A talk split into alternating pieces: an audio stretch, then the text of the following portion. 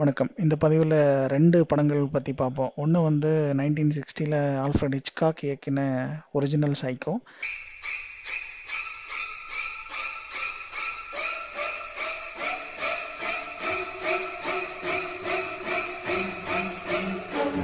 அதுக்கப்புறம் கிட்டத்தட்ட 60 வருஷங்கள் கழித்து ட்வெண்ட்டி டுவெண்ட்டியில் வெளியே வந்து மிஷ்கினோட சைக்கோ.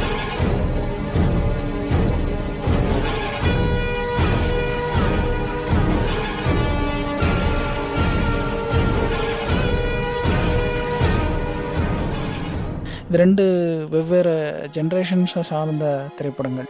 ஆனால் ஒரு திரைப்படம் அதனுடைய தாக்கத்தை எத்தனை வருஷத்துக்கு உயிர்ப்போடு வச்சுக்கிறது அப்படிங்கிற ஒரு இம்பார்ட்டண்ட்டான ஒரு அனலைசிஸோட இந்த படத்தை பார்ப்போம். மற்றபடி இந்த படம் இந்த பதிவு வந்து ஹிட்ச்காக்கையும், மிஷ்கினையும் கம்பேர் பண்ணுறதோ அந்த மாதிரி இல்லை இந்த படத்தை பற்றி தனியாக சொல்கிறேன் அந்த படத்தை பற்றி தனியாக சொல்கிறேன் ஏன் வந்து அதை கிளாசிக்காக ஒரிஜினல் வந்து கிளாசிக்காக கருதப்படுது? அதுக்கப்புறம் அதை எத்தனை பேர் வந்து அதை அந்த மாதிரி ட்ரை பண்ணாங்க? எதை ஒன்றுத்தை ரீக்ரியேட் பண்ண முடியாதோ அது கிளாசிக். ஸோ, அப்படி அந்த வகையில் தான் வந்து சைக்கோ ஒரிஜினல் சைக்கோ வந்து நமக்கு வருது. ஆனால் அறுபது வருஷம் கழிச்சும் இன்னொரு புது டைரக்டரும் வந்து அதை ட்ரை அவுட் பண்ணுறாரு அதை ட்ரை அவுட் பண்ணாமல் இருக்கிறது தான் தப்பே ஒழிய, அவர் ட்ரை அவுட் பண்ணது அந்த அளவுக்கு கிளாசிக்காக வந்ததா வரலையாங்கிறது ரெண்டாவது பிரச்சனை. ஆனால் ட்ரை அவுட்டும் பண்ணுறாங்க ஸோ, இந்த முக்கியமான விஷயத்த மட்டுமே வச்சு இந்த பதிவை பண்ணலான்னு பார்க்குறேன். முதல்ல ஆங்கில படமான சைக்கோவை பற்றி சில குறிப்புகள் சொல்கிறேன் அதுக்கப்புறம் மிஷ்கினோட படத்தினுடைய குறிப்புகள் பற்றியும் சில விஷயங்கள் ஷேர் பண்ணிக்கிறேன். ஸோ, அந்த டைட்டில் எப்படி இருக்கும்னா, இந்த பதிவுக்கு சைக்கோ சிக்ஸ்டி வர்சஸ் சைக்கோ 20.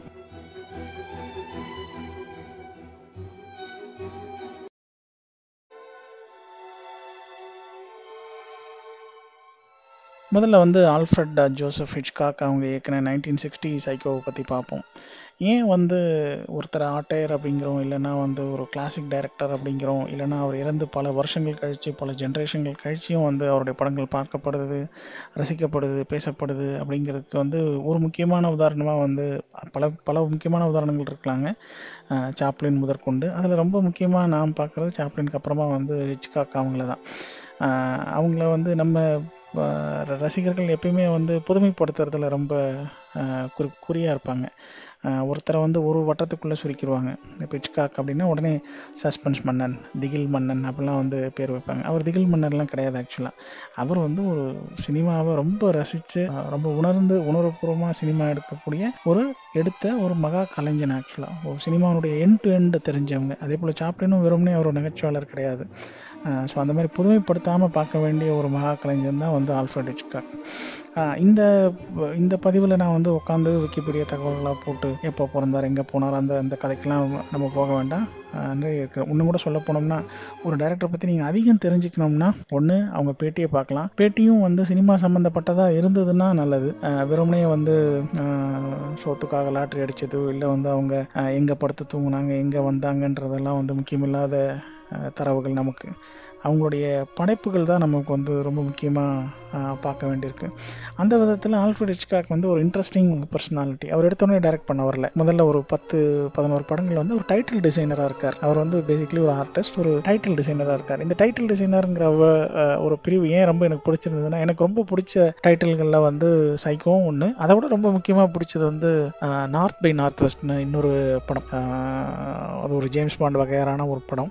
ரொம்ப கிராண்டியராக ரொம்ப கலர்ஃபுல்லாக இருக்கிற ஒரு படம். அந்த படத்தினுடைய டைட்டில் ஆரம்பம் வந்து ஒரு கட்டடத்தில் ஆரம்பிக்கும். அந்த கட்டடத்தில் வந்து நார்த் பை நார்த் வெஸ்ட் அப்படிங்கிற ஒரு டைட்டில் வரும். ஸோ, ஒரு டைட்டிலுக்கு ஒரு ஒருத்தன் மெனக்கெடணும். இப்போ உதாரணமாக பார்க்கணும்னா, நான் நிறைய உதாரணங்கள் தமிழ்லையும் சொல்லிட்டே வரேன். இப்போ மணிரத்னம் படத்தங்களோட டைட்டில் ஃபாண்ட்டு வித்தியாசமாக இருக்கும். அந்த ஃபாண்ட் அவரே வடிவமைக்கிறார். அது இதேவாக இருக்கட்டும், கன்னத்தில் முத்தமிட்டாலில் வர்றதாகட்டும், தளபதியில் வர்ற ஒரு ஃப்ரீ ஃப்ரீ ஃப்ளோ ரைட்டிங்காக இருக்கட்டும், ஒரு ஒரு ஒரு கலைஞனுக்கு வந்து இது எல்லாமும் ஒரு கிரியேட்டருக்கு இது எல்லாமும் முக்கியம்.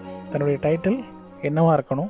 டைட்டில் பற்றி தனியாக இருக்கு. அதையும் அது எந்த ஃபாண்ட்டில் இருக்கணும்? அது எந்த மாதிரியான தாக்கத்தை ஏற்படுத்தணுன்றதுல முதற்கொண்டு அவருக்கு தெரியுது. ஸோ, முதல்ல டைட்டில் டிசைனராக இருக்கார் அப்புறம் ஆர்ட் ஒர்க்கில் இருக்கார் அப்புறம் ஸ்க்ரீன் ரைட்டிங்கில் இருக்கார் அதுக்கப்புறமா தான் வந்து டைரக்ட் பண்ணவே வரார் அவர் படமும், கதைகளும் எழுதியிருக்கார் எழுதாமல்லாம் கிடையாது. ஆனால் இதில் ரொம்ப முக்கியமாக ஒரு விஷயம் கவனிக்கணும் என்னன்னா, 1939 நம்பர் 17 அப்படிங்கிற படத்தோடய அவர் வந்து எழுதுறதெல்லாம் ஏற கட்டிடுறார் அதுக்கப்புறமா வர்ற ஒரு 30, 40 படங்கள் எதுவுமே அவர் எழுதவே கிடையாது. இது ரொம்ப முக்கியமான பாயிண்ட்டாக நான் பார்க்குறேன். ஏன்னா, கதையை நானே எழுதுவேன், திரைக்கதையை நானே எழுதுவேன், வசனம் எழுத நானே எழுதுவேன்ற ஆடம்பெல்லாம் அவர்கிட்ட கிடையவே கிடையாது. இதே மாதிரி இன்னொரு உதாரணம் சொல்லணும்னா பாரதி ராஜா கிட்ட சொல்லணும். பாரதி ராஜா தன்னுடைய நான் எடுத்த முப்பத்தி ரெண்டு படங்களுக்குமே வசனம் அவர் எழுதுனது கிடையாது. கதை மூணே மூணு படம் தான். முப்பத்தி ரெண்டு படத்தில் மூணே மூணு படம் மட்டும்தான் கதை அவருது. ஸோ மிச்சம் எல்லாமே வந்து ஒரு டீம் ஒர்க்காக நடக்கிற திரைக்கதையை திரைக்கதை அவர் பேரில் போட்டுப்பாரு obviously he is the director so director வந்து பாரதி ராஜா தான் வரும். ஸோ கிட்டத்தட்ட அந்த மாதிரி ஒரு ரிசம்பிளன்ஸ்க்காக ஒரு உதாரணம் சொல்கிறேன் இவர் வந்து தான் எழுதுன தன்னை தான் எடுத்த எந்த படத்துக்குமே சைக்கோ உட்பட இந்த படத்தை எழுதினது அவர் கிடையாது. ஒரு நாவல் மூலமாக தான் வந்து இந்த படத்தை எடுக்கிறாங்க. இந்த படம் படத்தை பற்றி தான் திரும்ப வரேன். மொத்தமாகவே ஒரு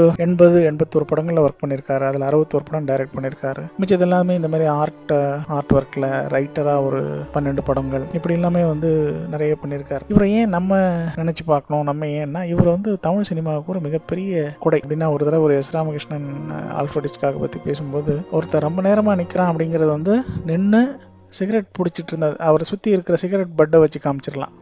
சிகரெட் பிடிக்க ஆரம்பிக்கிறாரு. அப்புறம் கொஞ்ச நேரம் பொறுத்து கா காட்டுவாங்க. அவர் மேஜையை சுற்றியோ இல்லை தன்னுடைய காலை சுற்றியோ நிறைய சிகரெட் பட்ஸ் இருக்கும். இந்த மாதிரி பல ஷாட்டுகள் பல விஷயங்கள் எல்லாமே வந்து ஆல்ஃபர்ட் ஹிச்காக் தான். உலக சினிமாவுக்கும் இந்திய சினிமாவுக்கும் குறிப்பாக தமிழ் சினிமாவுக்கும் அவர் நிறைய கொடுத்துருக்காரு. ஸோ அவரை நம்ம நினச்சி பார்க்கறதுல எந்த தப்புமே இல்லை. ஏற்கனவே சொன்ன மாதிரி அவருடைய படங்கள் வந்து பார்க்கறது தான் அவரை பற்றி புரிஞ்சுக்கிறதுக்கு உண்டான ஆர் ஈவன் அவருக்கு ஒரு செய்கிற ஒரு மரியாதையாகவும் இருக்கும்னு நான் நினைக்கிறேன். நிறைய புத்தகங்கள் நிறைய பேட்டிகள் இருக்குது சினிமா சம்பந்தம் மட்டும் அது படித்தாலே ஒருத்தர் ஒரு டைரக்டர் எடுத்து ஒருத்தரை பற்றி அனலைஸ் பண்ணி படிச்சுக்கிட்டாலே மிகச்சிறந்த ஒரு புரிதல் ஒன்று கிடைக்கும். இது முதல் பகுதியாக வச்சுக்கிறேன்.